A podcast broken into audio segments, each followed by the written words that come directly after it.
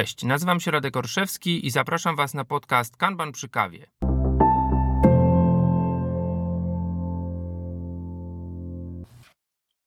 Witam Was bardzo serdecznie w 22 już odcinku podcastu Kanban przy kawie. Dziś wracam z rozmową, z wywiadem e, polskojęzycznym. Zapraszam.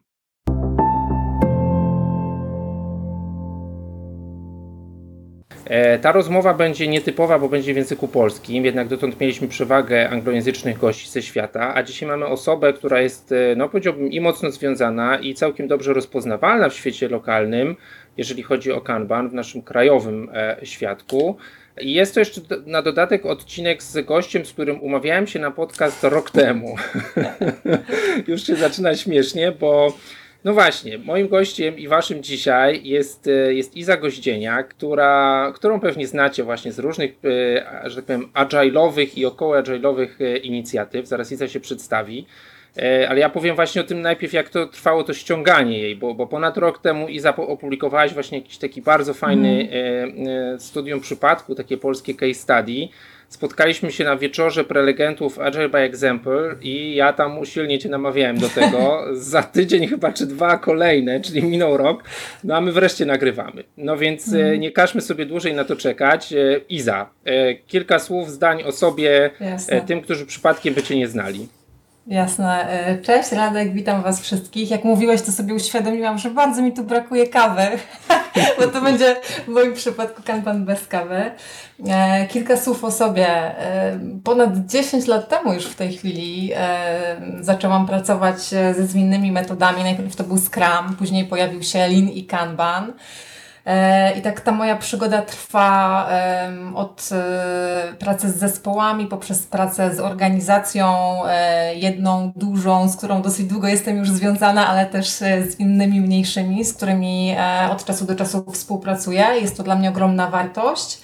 W ostatnim czasie też inspiruje mnie bardzo podejście systemowe i analiza transakcyjna. E, ja bardzo lubię łączyć różne metody, patrzę na organizację, też na zespół, w ogóle na człowieka w taki, w taki holistyczny sposób, więc e, przeplatają mi się te tematy i, i metody. E, mhm. I tak lubię patrzeć i tak pracować. E, dziękuję za to, e, za to przedstawienie się. Iza, rozmawialiśmy o tym odcinku, postanowiliśmy go zatytułować chyba tak e, gdzieś, gdzieś próbując znaleźć dobry obszar do, do wartościowej rozmowy. Jak odnieść sukces z Kanbanem? Mhm. To jest temat, który pojawia się, ja bym powiedział, przy szkoleniach na przykład prowadzonych prawie zawsze, nie? Kiedy prosi się ludzi o to, co byście chcieli wiedzieć, czego byście się chcieli nauczyć, jakbyście, jaką praktyczną wiedzę byście chcieli wynieść, no to jak to sprzedać organizacji, jak to sprzedać zespołowi, jak przekonać ludzi do tego czy do tamtego.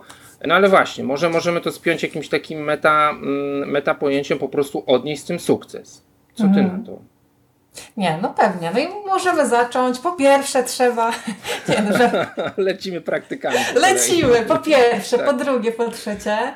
E, no właśnie, myślę, że to jest takie pytanie o sedno. E, to znaczy odnieść sukces. Sukces, czyli co? Jakby Aha. tutaj sobie mhm. zadajmy po pierwsze pytanie, o co nam chodzi, e, mhm. jak my zarabiamy pieniądze, czy jaki problem chcemy rozwiązać, więc zaczęłabym od tego, po co nam ten kanban w ogóle jest. E, mhm. I tutaj właśnie nawiążę do analizy transakcyjnej, bo jakiś czas temu słyszałam od e, Sari Van Poyle, to jest e, ekspertka zwinności też, która pracuje z wykorzystaniem analizy transakcyjnej, głównie z organizacjami, które nie nadążyły z rozwojem e, swoim wewnętrznym za sukcesem swojego produktu, tak bym to nazwała.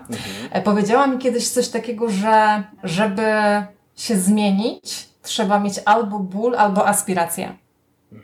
I myślę, że to jest sedno, nie? Że, żeby się zastanowić, jak my rozumiemy ten sukces, czy za nim stoi jakaś aspiracja, coś, co chcemy osiągnąć e, i pomiędzy czym mamy jakiś, e, wiesz, jakąś ścieżkę do przejścia, mhm. czy coś nas po prostu boli i chcemy rozwiązać jakiś problem, więc e, uznałabym, że to jest w ogóle no, sedno tematu.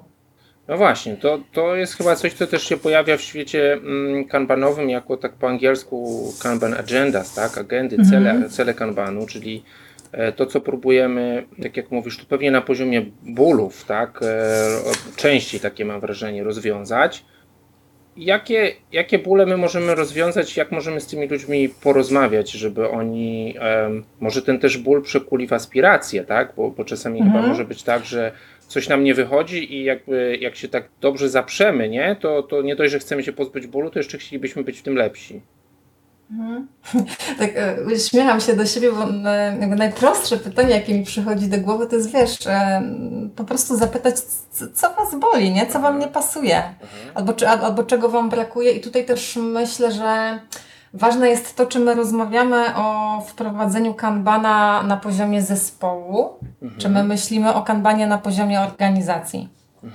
Bo to, to, to są inne bóle i inne aspiracje. Na poziomie zespołu wyobrażam sobie no, takie najbardziej typowe rzeczy, e, na przykład e, zbyt duża ilość tematów do realizacji, nie? Mhm. wykluczające się priorytety no, od klientów e, albo słaba jakość e, pracy. No i to jest takie bardzo, bardzo lokalne. Nie? Jakbyśmy poszli e, pięterko wyżej, no to pewnie jakimś bólem jest też to, że e, no nie ma takiego płynnego przepływu pracy pomiędzy zespołami, że ktoś nas, blok nas blokuje. Jak my już jesteśmy w, w naszym rozumieniu efektywni, fajnie nam się mhm. pracuje, no to zaczyna nam doskwierać to, że e, gdzieś się zatrzymuje ta nasza praca pięterko wyżej albo z boku, nie? Czyli nie, nie jesteśmy w stanie dostarczyć, bo bo jest bloker po, po, po drugiej stronie. No i tak możemy sobie poszerzać ten obrazek, aż zobaczymy całą organizację. No i tutaj chyba też bym tak spuentowała, że to zależy od tego, mm, no tu, tu bym to nazwała w sumie aspiracją, czy my chcemy coś osiągnąć albo poprawić na poziomie organizacji, no ale mhm. wtedy musimy mieć, e, musimy mieć wsparcie top managementu mhm. po prostu. Czy my chcemy sprawdzić e, kanbana na poziomie zespołu?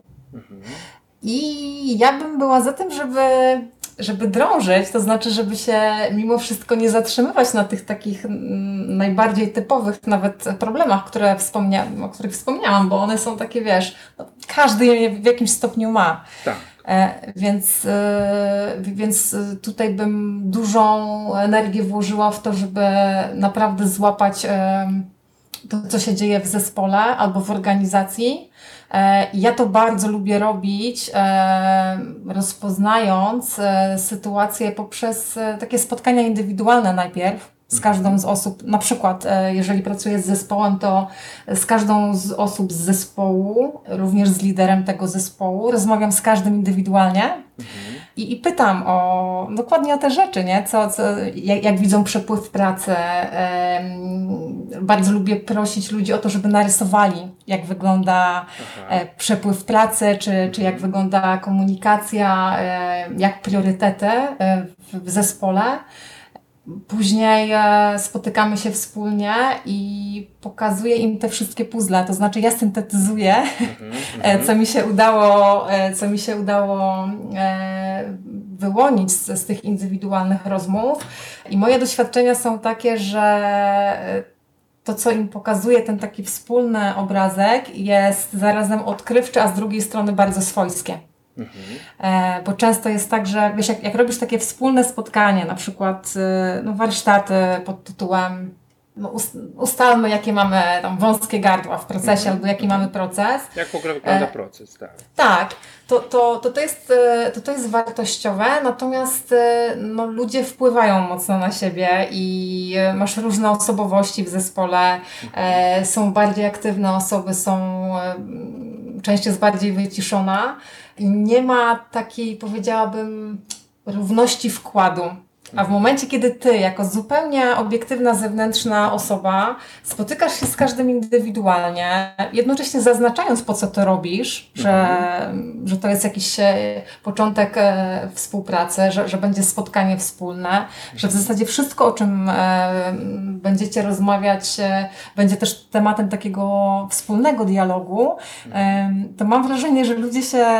bardziej otwierają, są chętni, żeby rozmawiać o tym, jak postrzegają e, e, swoją pracę, swoje otoczenie, swoje środowisko, no właśnie wąskie gardło, a z drugiej strony jakieś takie ich aspiracje, to jak oni rozumieją cel zespołu, to są bardzo ciekawe rzeczy.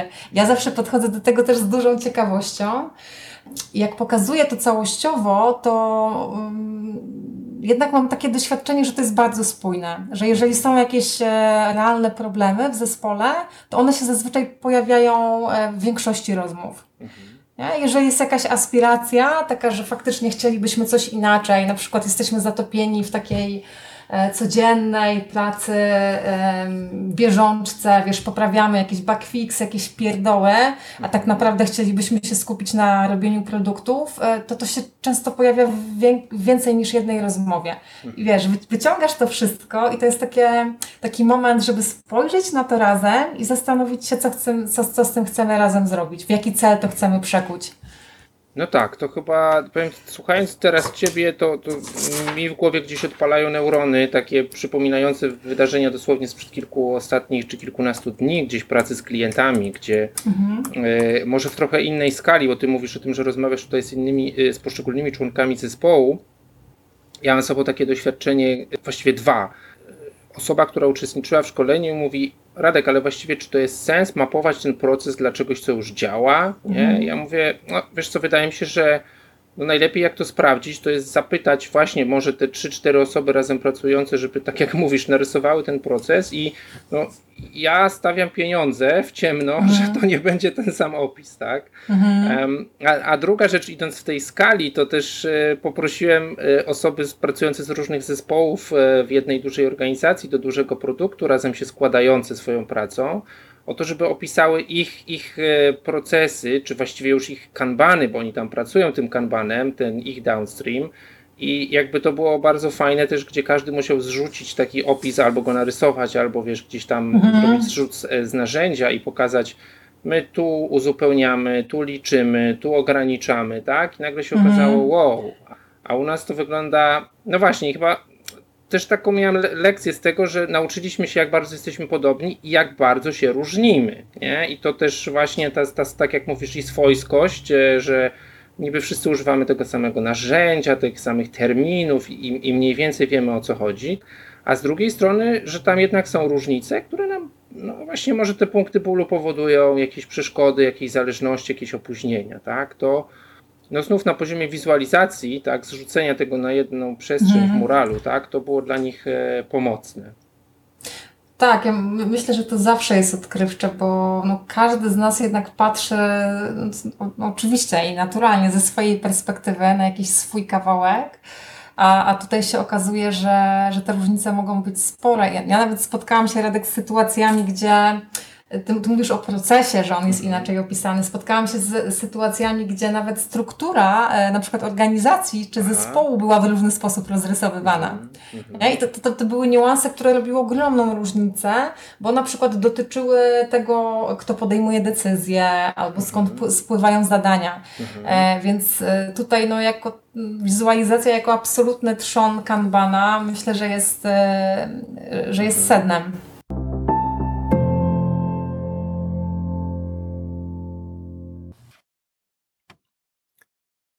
W dzisiejszym odcinku tylko jeden przerywnik. E, chcę powiedzieć o dwóch rzeczach. Po pierwsze, wyrazy wdzięczności dla kolejnej dwójki patronów, Kasi i Bartosza, którzy dołączyli do y, nadal ekskluzywnego grona patronów i patronek y, podcastu Kanban przy kawie. W sumie chciałbym chyba, żeby to grono takie zostało.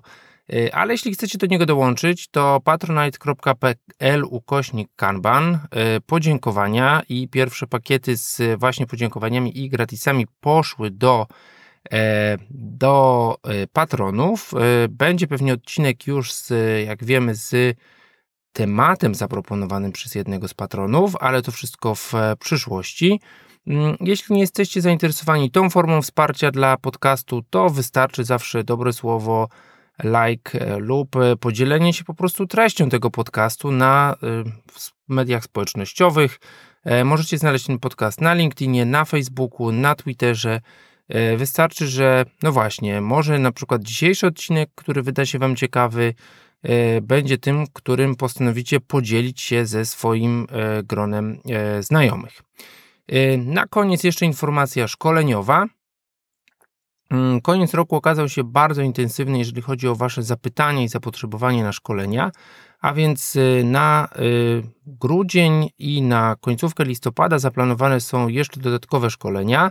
E, w listopadzie specjalnie na życzenie szkolenie w edycji weekendowej. Jeśli więc ktoś chce poświęcić weekend na, mm, na naukę, na doświadczenie kanbanu, to zapraszam. E, będzie też e, rozciągnięta w czasie czterodniowa edycja na samą końcówkę roku. E, to też ciekawostka.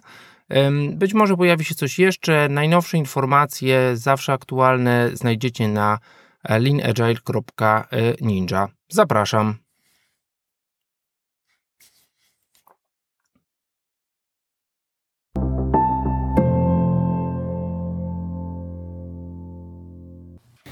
Ale gdybyś mieli teraz jakby przekuć to, bo zakładam, że wiesz, słuchacze y, klikną w ten odcinek, zaczną go tam słuchać mm. na jakimś Spotify, powiedzą, no, kiedy oni zaczną rozmawiać Gadać, o tych sukcesach, o, tak. nie? nie, no ja oczywiście myślę, że mięso się wygeneruje z naszej rozmowy, ale no, powiedziałaś właśnie o tych punktach bólu na poziomie mm, osób, tak, że jesteśmy przeładowani pracą, że, że kompromitujemy jakość, tak, że, mm. że właśnie postrzegamy naszą pracę jako takie właśnie no, pierdoły, tak? Brzydko mówiąc, przekładanie papierów, może dzisiaj nie papierów, nie, ale etykietów z lewo w prawo, tak? E, mhm. I, I jak, e, jak do takich ludzi podejść, e, żeby im pokazać, albo może co im z kanbanu pokazać, jako coś, co może im przynieść ulgę, o w ten sposób? E, wiesz co, ja myślę, że zawsze warto wyjść od wizualizacji. Mhm. I tak przychodzą mi e, na myśl takie przykłady zespołów, ale też grup zespołów, e, z którymi pracowałam i wychodziliśmy od, e, od, od zmapowania procesu. Bo tutaj jeszcze jedno powiem, te indywidualne rozmowy, one mogą być świetnym wstępem do tego, żeby takie spotkanie wspólne dotyczące wizualizacji procesu nie było traktowane jako nie wiadomo po co. Nie?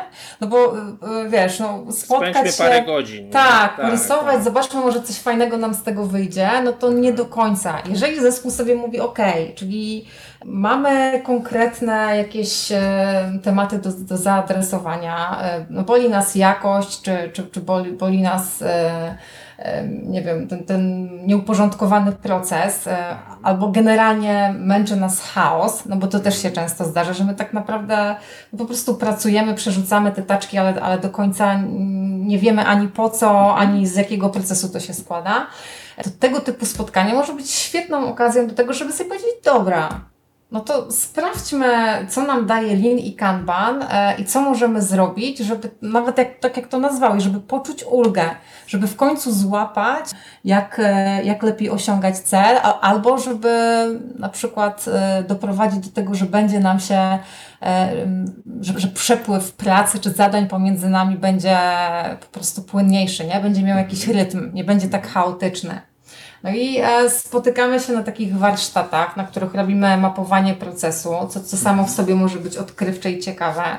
I tutaj e, no super, jeśli na, na jakimś etapie, myślę, takiego warsztatu mogą się też pojawić nasi klienci, e, szczególnie mhm. jeśli to jest warsztat jakiś wewnętrzny i mamy wewnętrznych klientów albo, albo zespoły, z którymi współpracujemy. Mhm jak e, jesteśmy w stanie zobaczyć taki e, end-to-end -end proces, e, bo to też jest myślę istotne, żeby nie patrzeć na, na kawałek procesu, za który odpowiada nasz zespół, tylko zastanowić się wysokopoziomowo, mhm. częścią jakiej większej całości my jesteśmy. Mhm. I tutaj zobaczyć narysować, no to mogą być proste techniki typu Jasne. wskażmy takie miejsca procesu, e, które naszym zdaniem świetnie działają. Nie? Wskażmy takie miejsca procesu, które mają potencjał, ale go nie wykorzystujemy. Aha. Wskażmy takie miejsca procesu, które są ewidentnym bottleneckiem, wąskim gardłem. Świetnie, jeżeli mamy na spotkaniu osobę, która jest biznesowo odpowiedzialna i ona też może swoje zdanie powiedzieć, wiesz, na mhm. zasadzie e, oczekuję od Was tego, że będziecie szybciej realizować zadania, że będziemy szybciej wartość klientowi mhm. dostarczać, nie? Więc jakby bierzemy pod uwagę różne punkty widzenia. Mm, No i jakby klucz jest tego, aby ustalić sobie, jaki my mamy cel w związku z tym. To jest chyba coś, czego często nie wiemy, bo jesteśmy w tej bieżączce, tak? To, to wydaje mi się, że, że wiele zespołów, wielu specjalistów patrzy na tą pracę tylko tak lokalnie. Tu powiedziałaś o tym end-to-end. Ja przy tym podejściu end-to-end też lubię patrzeć tak pod kątem czasu, nie? To znaczy, dobra, my tutaj robimy coś bardzo szybko, ale właśnie tak jak mówisz, usłyszenie czegoś z perspektywy osoby biznesowej to jest bardzo często takie odkrycie, że myśmy skończyli, a klient ma to dwa miesiące później, pół roku później, tak? Albo, albo nie ma, bo myśmy skończyli, ale ktoś inny nie skończył w jakimś innym departamencie, nie wiem, marketingu albo czegokolwiek, tak? E, I, i to nie jest jeszcze gotowy produkt. Mhm. Żeby się jakby na, nauczyć patrzenia tego, tego całościowego. E, I ja też tu wstrzykuję często pytanie o to, ile coś może trwać. Nie? Jak, jak patrzymy sobie właśnie na jakiś proces taki narysowany, wiesz, na karteczkach, to się to, to zadaje pytanie, ile to może tutaj leżeć, nie? I ktoś mi mówi, no, no, nie ma takiej granicy, nie ma whip limitu, więc się nie zapełni, nie ma, nie ma takiego określonego czasu. I wtedy wiesz, pada pytanie, no czy to może leżeć 200 dni? No, no nie może 200, no 200 to by się mhm. ktoś obruszył albo by się zdziwił, tak? No dobra, no to już wiemy ile nie może, to ile może, tak? No nie wiem, 80 dni? Nie, no to są prawie trzy miechy, no to też, też za dużo, tak? Jakby w ogóle zobaczyć, gdzie ta praca płynie, a gdzie nie płynie, tak? To jest, mhm. to jest chyba bardzo odkrywcze dla zespołów. Tak, ale myślę, że w ogóle idealną sytuację e, do, do pracy z Kanbanem i do pracy taką, takiej idącej ku sukcesowi w ogóle mamy do czynienia wtedy, kiedy na starcie ktoś przychodzi i właśnie mówi to, to, co przed chwilą powiedziałeś, nie? Za długo trwa e, proces wdrażania rozwiązań e, do, dla naszych klientów. Mamy za długi lead time, trzeba coś z tym zrobić. No to mapujemy, no to sprawdźmy nie? To wyłapmy te czerwone miejsca i zobaczmy, wyłapmy te czerwone miejsca, zbudujmy na ich bazie tablicę kanbanową, bo myślę, że, że tutaj te, jakby wkraczamy już faktycznie w e, mięso, mięso. W mięso tak. E, te, zróbmy z tego tablicę kanbanową, tak żeby dokładnie było widać, e, na jakim etapie procesu jest zadanie i gdzie są te nasze, wiesz, mhm. na, najbardziej chore e, miejsca do zmiany, po to, żeby można było faktycznie zarządzać przepływem, zarządzić nim. Mhm. Nie? To trochę już zaczynam syntetyzować, nie? Ale, ale, to, co powiedzieliśmy, to, że no, musi być cel, w sensie robienie kanbana po to, żeby skorzystać z nowego na, narzędzia, no można, tylko niekoniecznie myślę, e, będzie sukces, no bo w sumie nie wiemy, mm, nie wiemy, co to znaczy sukces, nie? Tak, Więc... To może nawet więcej kosztować, bo się będziemy musieli nauczyć, tak? I, i, i pewnie stawiać pierwsze nieudane kroki, tak? Bo, bo bardzo często tak jest. Mhm. Tak.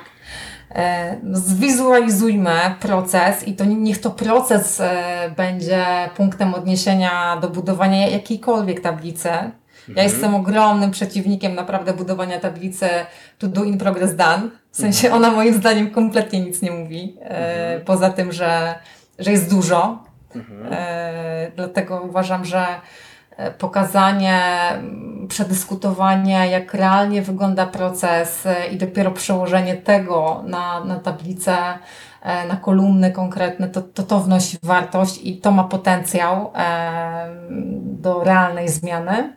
Mhm. E, no naturalnie się wiesz, e, pojawia jako kolejne limity.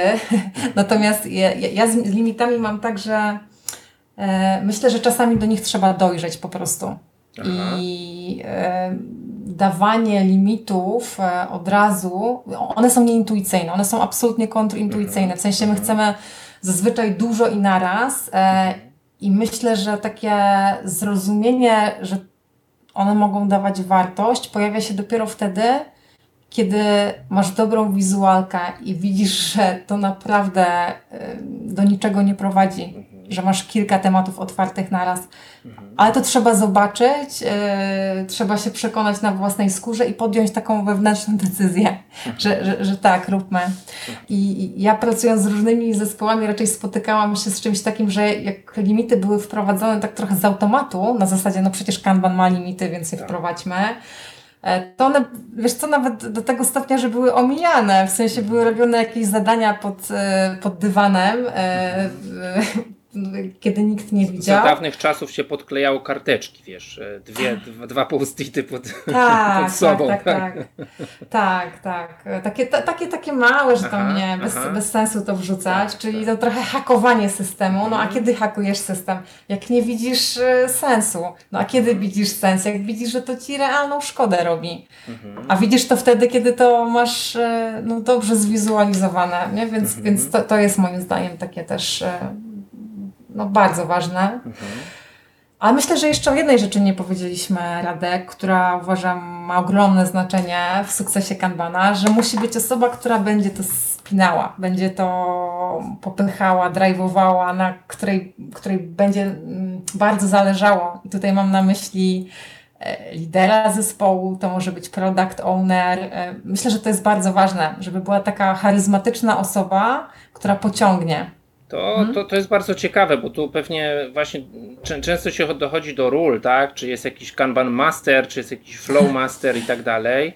Na poziomie praktyk mówimy sobie, no dobra, macie tam swoje daily, dobrze, żeby to, nie wiem, e, jakoś na przykład e, była to rotacyjna rola, tak, żeby każdy potrafił powiedzieć coś o przepływie pracy, ale zgodzę się z Tobą, że no bardzo często problemem jest jakby brak takiej sygnalizacji ze strony managementu, nie? I teraz ten, mm, nie wiem, czy to managementu, leadershipu, tak, ale kogoś, kto będzie miał tą cierpliwość i powie, ja wiem, że whip limity są nieintuicyjne, ale ja bym chciał, żebyście ich spróbowali, bo na przykład ta osoba, no mówiąc wprost, tu, no nie chcę mówić, że od razu widzi więcej, nie, ale po prostu, no wie, że dopiero jak do, wprowadzisz ten whip limit, zobaczysz większy przy, przepływ, zobaczysz większą e, płynność pracy, to wtedy to kupisz, tak? Natomiast tak jak mówisz, powiedzenie ludziom wprowadźcie whip limity, bo ja byłem w sobotę na szkoleniu albo byłem w dwa dni i, i, teraz wiem, że trzeba, tak? No to jakby no może też zadziałać na zasadzie przykazu, tak? Ale bardziej ta świadomość u tego lidera musi być tego i też ta świadomość tego, że będzie potrzeba trochę cierpliwości, bo oni e, no, będą musieli mieć szansę wprowadzenia, może nawet nieoptymalnych limitów na początku, tak? E, które nie uzdrowią całości sytuacji, ale może jednak e, pokażą, że tak jak jest to nieintuicyjne, tak może być to pomocne. Mhm. Wiesz co, z, zgodzę się, ale myślę, że ty mówisz e, jakby je, jeszcze o jednym elemencie, bo moim zdaniem, tak jak, jak, jak ja, ja, ja rozumiem pracę z zespołem, ty mówisz o takiej osobie, która jest konsultantem, trenerem, coachem, nie wiem, taką, oso- taką osobą, o takiej osobie, która wiesz, wno- wnosi merytorykę, ale też wnosi doświadczenie. I osoba, która może doradzić e, jakąś konkretną praktykę, a zarazem no, też może zadać mocne pytanie w odpowiednim momencie. I pewnie taką osobą może być e, też ktoś z zewnątrz, jasne, kto, kto się przeszkolił, e, Mhm. kto zaczyna się, się interesować, ale myślę, że jednak dużo łatwiej jest, jeżeli jest to osoba z zewnątrz, szczególnie jeżeli wprowadzasz nową metodę. Natomiast ja mówiąc o takim, takiej osobie, która pociągnie ten cały, e, wiesz, ten, ten, ten, cały wóz, to mam na myśli kogoś takiego, kto faktycznie będzie wyznaczał kierunek e, i rytm w ogóle całej zmianie. No bo wprowadzenie, wprowadzenie kanbana jest zmianą, ale tutaj na starcie powiedzieliśmy sobie, że musisz wiedzieć, po co ją wprowadzasz. Taka, taka osoba, która będzie przypominała i nadawała rytm temu, po co to robimy. Mhm. To może być, e, em, rozmawialiśmy o przykładzie, mamy za długi lead time. To będzie taka osoba, która będzie ten lead time pokazywała, będzie wracała, będzie dawała informację zwrotną zespołowi e, czy grupie zespołów. Będzie jakby, wiesz, takim no, liderem, niezależnie od tego, jaką ona, jaką ona rolę w organizacji Mhm, pełni. mhm. To taki po prostu, to, to jedyne co teraz widzę, to taką wiesz, ta wizualizacja łódka, e, na której wszyscy e, rytmicznie pracują i jest ten lider, który, który też pracuje i on pokazuje, wiesz, w którą stronę, nie? E, To bez tego myślę, że strasznie łatwo zatracić e, znowu w jakieś instrukcje, w jakieś e, praktyki, limity, zapominając o tym kompletnie po co to robimy. Co? Mhm, mhm. No tak, pewnie masz rację, że no nie jest dobrze, powiedziałbym, outsourcować leadership na zewnętrznego coacha, tak? Nie, nie, nie, nie, absolutnie nie. nie. Um, i, i, I pewnie większy, większy, nie chcę powiedzieć autorytet, ale większą autentyczność ma właśnie to, kiedy ta osoba z wewnątrz, tak, jeden spośród nas, jedna spośród nas ciągnie tą organizację, tak, wyznacza ten kierunek. Ja zobaczyłem taką łódkę, wiesz, z takim e, bębnem, nie, że tam Tak, ktoś tak, tak, wybiera tak, tak, i tam tak, takie tak. rzeczy Może być, opowiadać, może tak. Może to jest, e, może to jest te, ten rytm. Ale wiesz co, też myślę o tym, co powiedziałaś, że, że nie wszystko naraz troszkę, tak? Że z tymi whip limitami, że nie tak, że wszędzie je wrzucamy, bo, bo teraz mi się przypomniała też są sytuacja sprzed kilku tygodni, kiedy ktoś powiedział, dobra, mamy tą wizualizację, mamy tą, tą, tą, e, tą liczbę kolumn. Na początku może ta liczba kolumn może być przytłaczająca, ale to też jest moment, kiedy wiesz, zdajemy sobie sprawę, jak ten proces w ogóle wygląda. No i padło pytanie, Radek, no ale to jak mówisz, no Kanban system, żeby był w całości, to właściwie wszystkie kolejki powinny być o, ograniczone, to, to, to, to naprawdę mam teraz pójść do zespołu i wprowadzić wszystkie whip limity. No moja odpowiedź była prosta, nie? Jakby y, zastanów się, gdzie whip limit, nawet lokalnie, ale najbardziej pomoże temu zespołowi, tak? Czyli czy problemem jest, jest kolejkowanie się przed testami, czy kolejkowanie przed deploymentem, czy, czy, czy whip limitem chcesz zamodelować zachowanie deweloperów w zespole, żeby się zajmowali code review, a nie tylko zaciągali nowe rzeczy, tak? To jakby wybierz jeden obszar i, i, i tam sobie zastosuj jakiś jeden whip limicik, jakiś con whip limicik na dwie kolumny, tak, którym e, będziesz mógł, mogła e, prze, prze, odetkać kawałek chociażby całego tego, e, tego strumienia, nie? I, i, I pewnie potem dopiero iść dalej.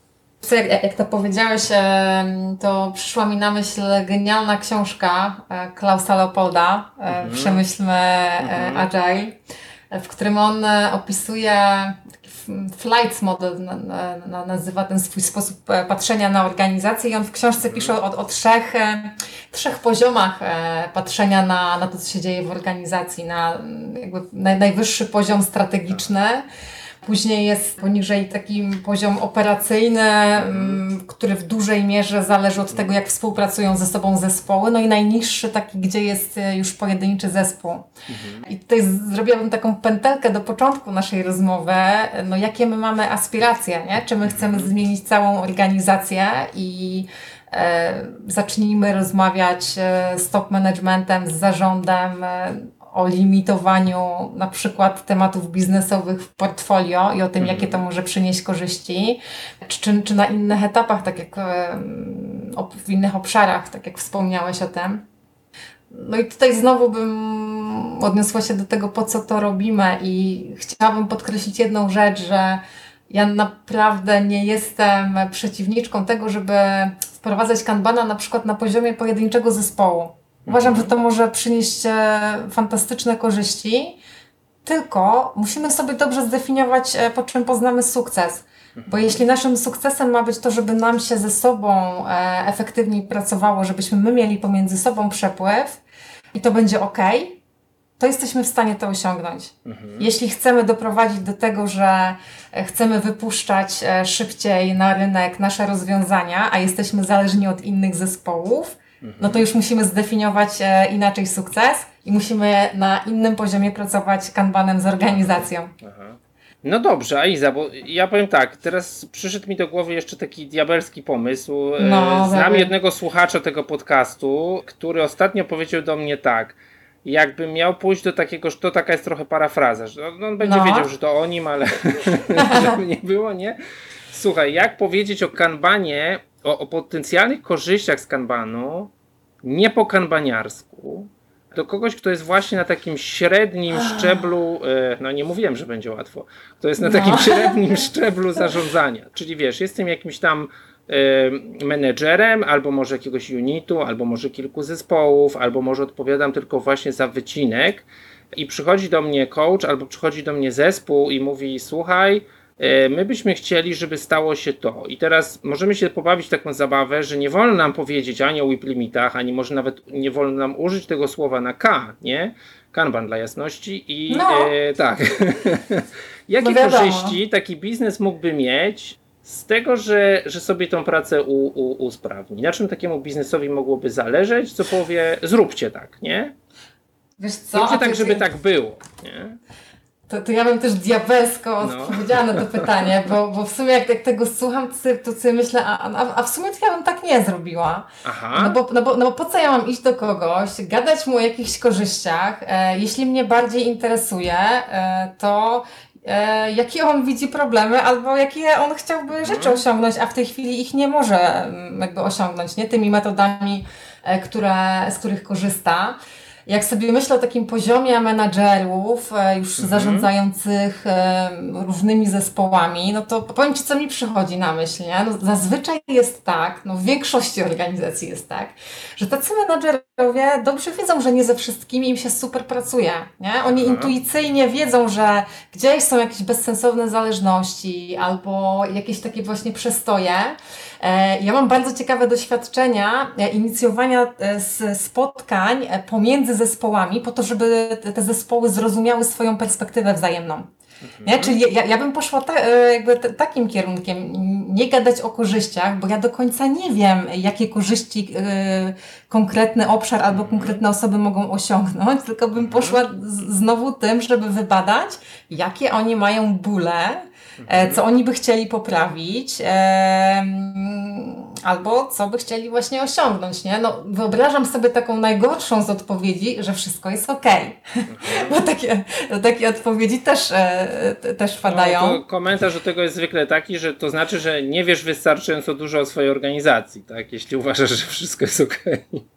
Wiesz co, ale do, do wszystko jest ok, no to też bym podeszła z kompletnie innej strony, Aha. no bo mm, no zazwyczaj można złapać na poziomie wizualki albo danych, Mhm. e, jak realnie wygląda praca. Nie? W sensie e, czasami można to wyciągnąć z systemów, e, albo poprosić ludzi właśnie, żeby, żeby sami jakby z, wiem, złapali, wyłapali, e, zapisywali przez krótki okres, nie wiem, Mhm. tydzień czy dwa, jak, jakieś e, rzeczy istotne.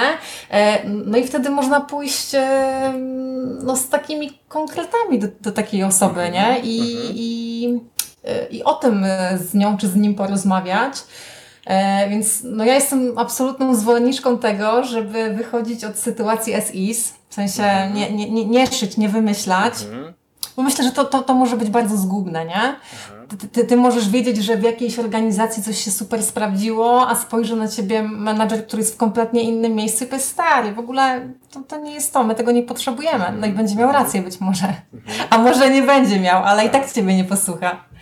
Więc e, no ja bym to trochę właśnie jakby wymigałabym się z tego pytania, e, proponując kompletnie inne podejście. Mhm, mhm, Okej.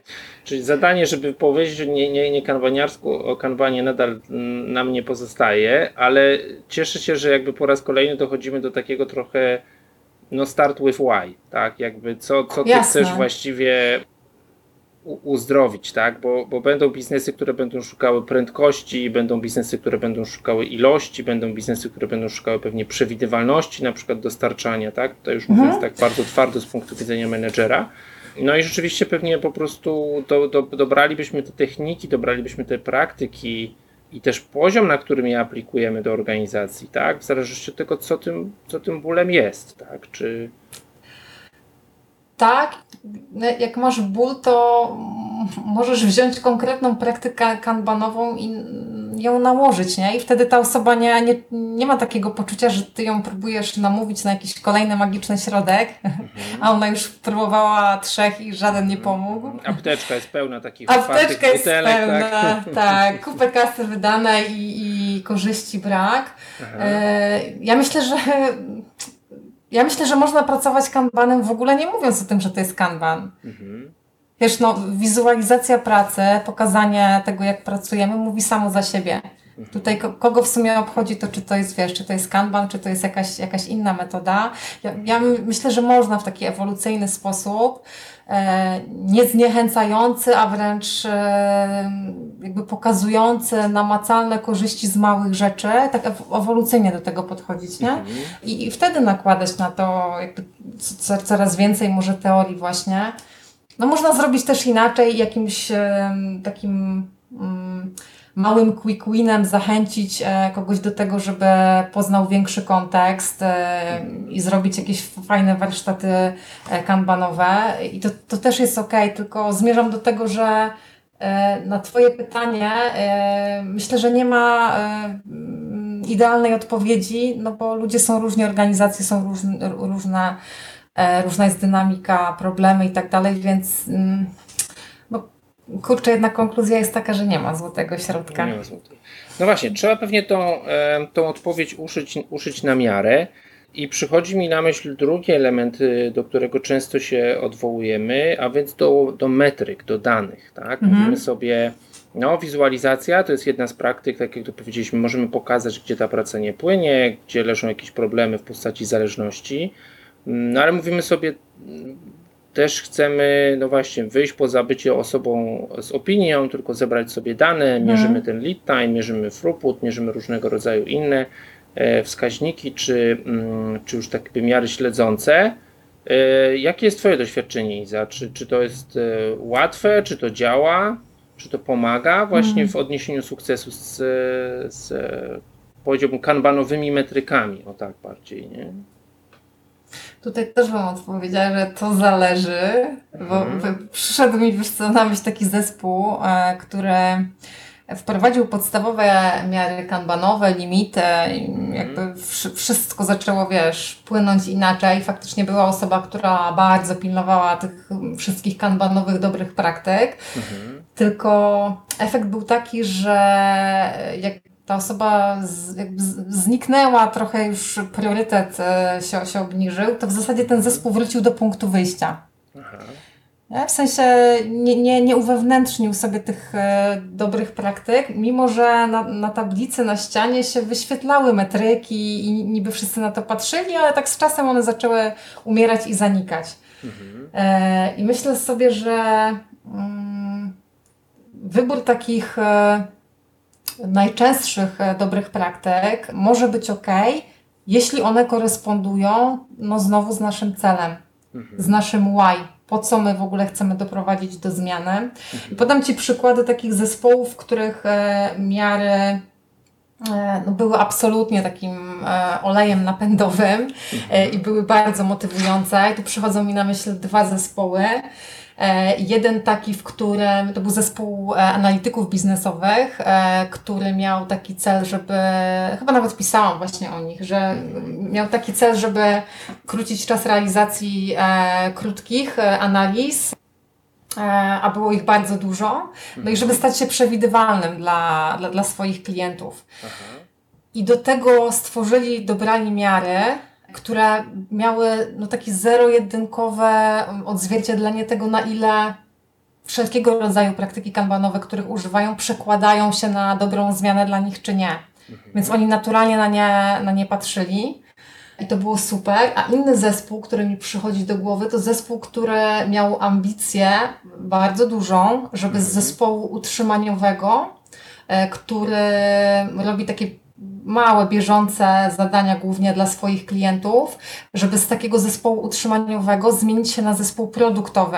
Czyli zamiast mm, no, robić wciąż to samo i w kółko klientom, stworzyć dla nich narzędzia, zautomatyzować swoją pracę, jednocześnie dostarczając e, nowe narzędzia klientom. I tutaj też metryki były uszyte na miarę tego zespołu w taki sposób, żeby mogli na bieżąco monitorować, obserwować, e, ile już z tematów, które realizują, udało im się zautomatyzować. Czyli to był taki efekt trochę śniegowej kuli, nie? Więc zupełnie takie miary, wiesz, e, no, pewnie byś ich nie znalazł, e, mia- miały jakąś swoją unikatową nazwę, natomiast one były, one były po coś. I one by, były bardzo motywujące i przełożyły się faktycznie na sukces tych zespołów. E, taka najczęstsza e, miara, czyli lead time, e, no ona jest e, popularna, bo jest też mocno osadzona w rzeczywistości. Nie? My, my często chcemy skrócić czas dostarczania wartości klientom, więc jeśli to jest spójne z naszym celem, no to, to, super. Ale nie jestem też zwolennikiem tego, żeby wprowadzać automatycznie miary bez zastanowienia się, w jakim celu to robimy, po co ich potrzebujemy i przede wszystkim, jak ta informacja zwrotna od miar, no bo tak to postrzegam, e, jaką ona nam da informację na temat tego, e, gdzie jesteśmy ze swoim usprawnianiem. Aha. O, to jest bardzo ciekawe, bo mam wrażenie, że wiele organizacji się tak lubi tytułować takimi, wiesz, data driven albo tam coś w tym stylu. I w sumie zbieramy te dane, ale pytanie, co potem z nimi robimy, tak? Czy jakby, czy, czy, czy sama metryka ma nam poprawić humor, czy ma nam poprawić humor w ogóle to, że metryki tak mamy, nie, nie nieważne jakie, e, tylko tak jak mówisz, jak e, dana inf, jak informacja zwrotna od danej metryki nam pozwala na przykład no, uczyć, dowiadywać się o uczeniu, czy podejmować na przykład dalsze decyzje lepiej, tak, bo, Tak. bo jeżeli nie, no to, to zrzućmy to, nie? To jakby to, to nie ma sensu. To jest dodatkowa czynność, którą robimy, a mm, która nam nie przynosi tej, e, tej wartości. Tak. Ja na Agile 247 jakiś czas temu napisałam nawet taki tekst dedykowany dokładnie temu tematowi, żeby wyjść e, też od celu, zastanowić się, co my chcemy osiągnąć za pomocą, znaczy za, za pomocą, z pomocą metryk e, i, i do tego dobrać e, metryki, nie? Zastanowić się, co my, jakby co my potrzebujemy mierzyć, żeby wiedzieć, czy jesteśmy o krok do przodu e, bliżej naszego celu. W innym przypadku uważam, że, że często to jest absolutny waste, e, czyli strata, czyli zaprzeczenie tego, e, o co chodzi w kanbanie.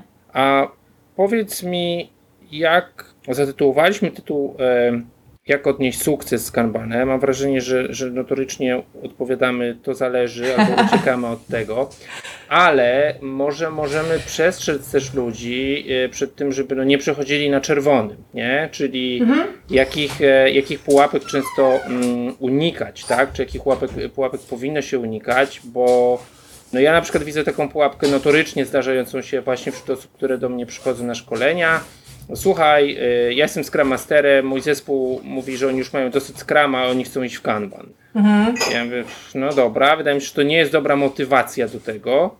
Nie, to pewnie tutaj bym przestrzegł, czy, czy w ogóle te, tutaj znów, chociaż nie, to mam wrażenie, że się trochę cofamy, nie? Bo w tym momencie to bym powiedział, po co, to, to najpierw trzeba znaleźć na odpowiedź, po Po- co, tak. tak, tak, tak, ale y, no to na pewno można też jakby uogólnić, że pójście w kanban bez zrozumienia, co chcemy z niego, to jest, y, to jest zła metoda, no a nawet jeżeli już wiemy, nie? I zaczynamy stawiać te pierwsze kroki, to, to jakich kroków nie stawiać?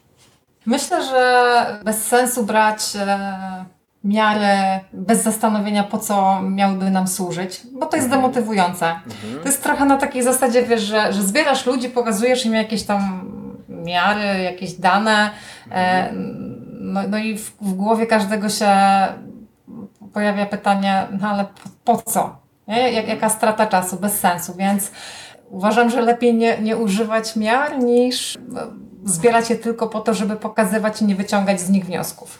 To to myślę, że, że, że to może być takie demotywujące. Tak samo jak e, wprowadzanie limitów e, bez, e, bez zrozumienia, co one mogą wnieść i przede wszystkim bez takiego wiesz, e, poczucia na sobie, jaką one robią krzywdę. I tutaj już o tym chwilę rozmawialiśmy, nie?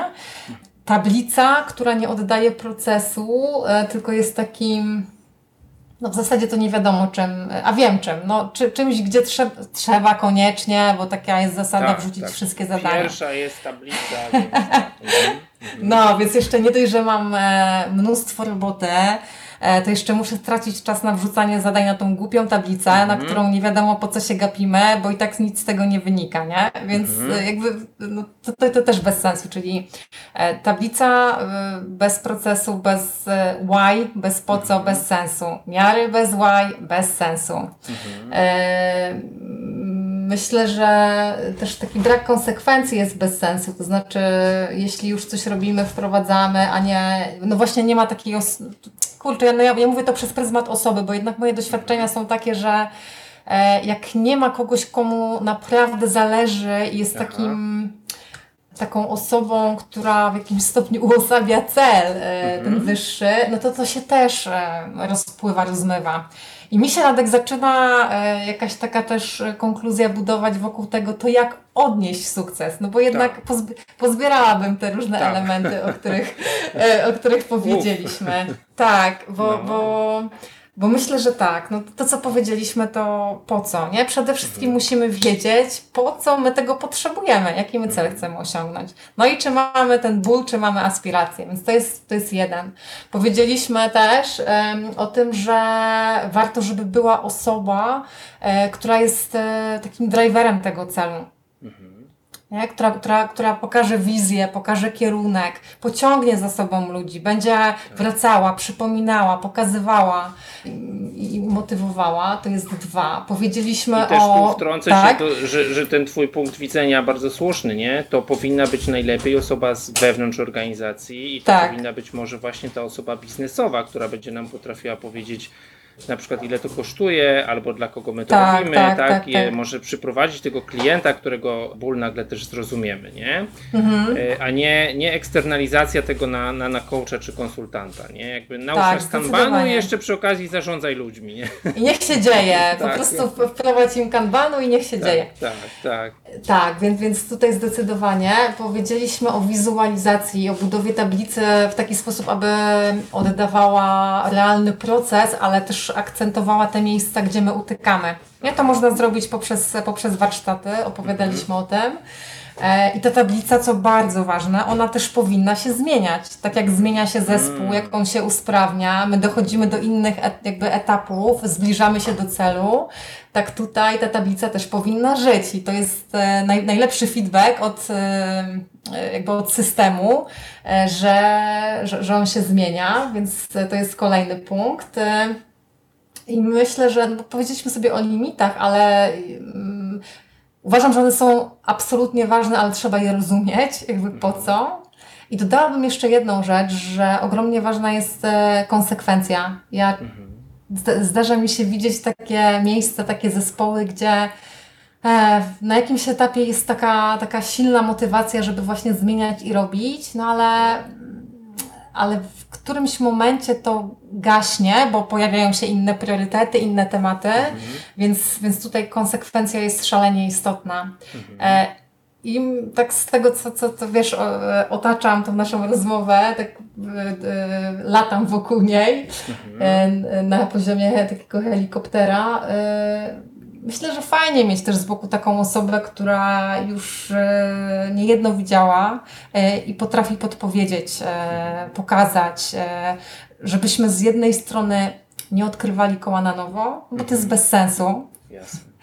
A z drugiej strony, żeby potrafiła wyłapać takie momenty, w których naprawdę wiedza ze środka systemu, w sensie od zespołu, od organizacji, jest e, szalenie istotna, bo to, to my często wiemy, jakby znamy niuanse naszej pracy i ludzie są naprawdę w stanie wymyślić e, niesamowite usprawnienia, na które w życiu nie wpadłby ktoś z zewnątrz, bo po prostu nie ma takiej perspektywy.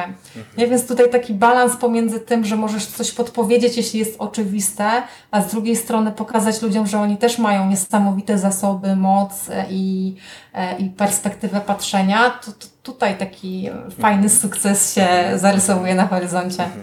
Tak bardzo filozoficznie mi się teraz układa, że żeby sobie znaleźć taką osobę, która ci da wędkę, a nie rybę, tak? Że, O, że tak. zapro, wiesz, zaprojektuje za ciebie tablicę, tak? Ale ty nie masz pojęcia, jak, jak ją utrzymać, jak właśnie wprowadzić do Tak. niej jakieś zmiany, tak? E, bo, bo tego gościa nie ma. E, albo, albo tej osoby, tej kobiety wokół e, ciebie, twojego zespołu e, i, i nie ma tego wsparcia. Hmm. Wiesz co, tak też myślę, że właśnie można powiedzieć, syntezując całą tą rozmowę, to, to chyba doszliśmy w taki sposób zawoalowany do tego, że ten kanban musi być uszyty na miarę, tak? Że nie ma tutaj, Mm. Nie ma tutaj niestety takiego rozwiązania e, szybkiego, e, prostego i, i zawsze działającego, tylko no, trzeba się pochylić nad tym why, trzeba się pochylić nad tym, po co my to wszystko chcemy zrobić. Tak jak sobie powiedzieliśmy, pewnie na różnych poziomach od, od, odnosić się do różnych punktów bólu albo do różnych aspiracji, tak? Innych na poziomie zespołu, innych Mhm. na poziomie jednostek, innych na poziomie całych biznesów, em, innych na poziomie klientów, tak? Zawsze trzeba się zastanowić, gdzie jest ten klient. To, to są na pewno e, istotne rzeczy.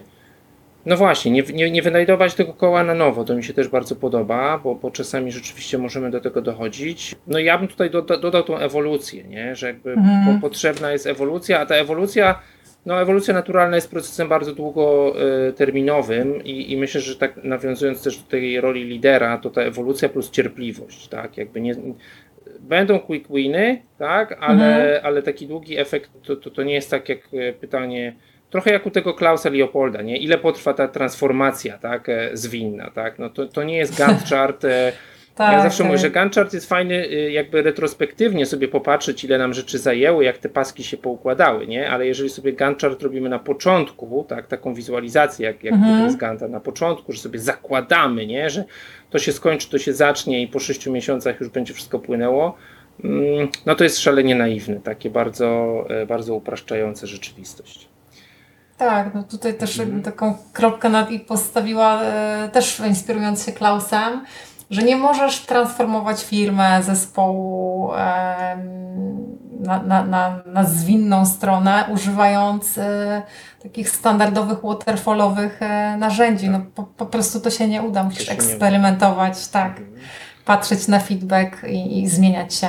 Tak, no i też chyba to musi być, to, to, to, muszą być ludzie, bo ostatnio powiem Ci, że usłyszałem na takiej konferencji e, gdzieś, wiem, że na poziomie języka, nie, ale ktoś powiedział, transformacja wyznaczyła sobie taki cel, nie? Ja sobie myślę, kurde, kto to jest ta transformacja, o, nie? Chciałbym jeżeli, ją poznać. Tak, właśnie, jeżeli, jeżeli w Twojej organizacji transformacja jest już bytem, o którym mówicie, to, to może być niebezpiecznie, tak? To taka, e, taki jeszcze chincik na, na pewnie koniec tego, nie? Że uważajcie, jeśli transformacja się staje, e, staje takim bytem, o którym mówimy, że ona sobie sama wyznacza jakiś cel, nie? To pewnie chodzi oczywiście, tak. tak, jakąś grupę ludzi i tak dalej, nie? Ale, ale no właśnie na poziomie jakby świadomości tego, czym jest ta transformacja, że to zawsze są ludzie, y, to, to też jest oczywiście bardzo istotne. Zgadzam Ojej, się. aleśmy sobie pogadali, Iza. Zmierzamy do brzegu chyba. Ja na pewno będę chciał do, po pierwsze Ci podziękować za tą rozmowę. Mhm. Szalenie fajnie, wiele razy doszliśmy do tego zacznij po co i zacznij dlaczego. Będę na pewno chciał w opisie odcinka dodać e, właśnie linki do może tych artykułów, o których wspominałaś, w których mm. opisywałaś jakieś przykłady, tak żeby ludzie e, mogli sobie to, mm, to znaleźć. Podcast oczywiście może być wysłuchany zawsze i, i, w, i za rok, i za dwa. Czy teraz w świecie COVID-u gdzieś się wybierasz? Wiem, że jesteś po jednym występie. A czy, czy coś jeszcze na, na radarze działania zwinnego na naszym polskim, światowym podwórku? W najbliższym czasie nie, nie planuję. Nie. Odpowiadając e, wprost, nie. Nie. Nie mam planów. Czasem trzeba odpocząć albo nawet popracować e, gdzie indziej niż tylko na scenie. Dobrze i zaraz jeszcze wielkie dzięki za tą rozmowę. Dziękuję Radek za zaproszenie. Jeśli zaciekawiło Was to, o czym opowiadałam, zapraszam Was na stronę agile247 oraz na mojego bloga pod adresem izagoździeniak.pl. Dziękuję.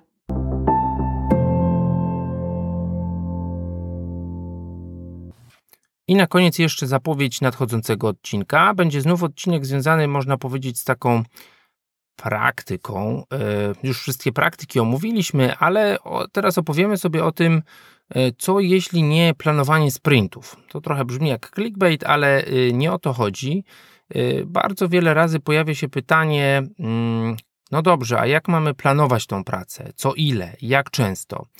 E, no właśnie, i na to pytanie spróbujemy sobie odpowiedzieć, e, czerpiąc trochę z motoryzacyjnych analogii, ale to już niedługo w najbliższym 23 odcinku podcastu Kanban przy kawie. Do usłyszenia. Pozdrawiam, mówił Radek Orszewski.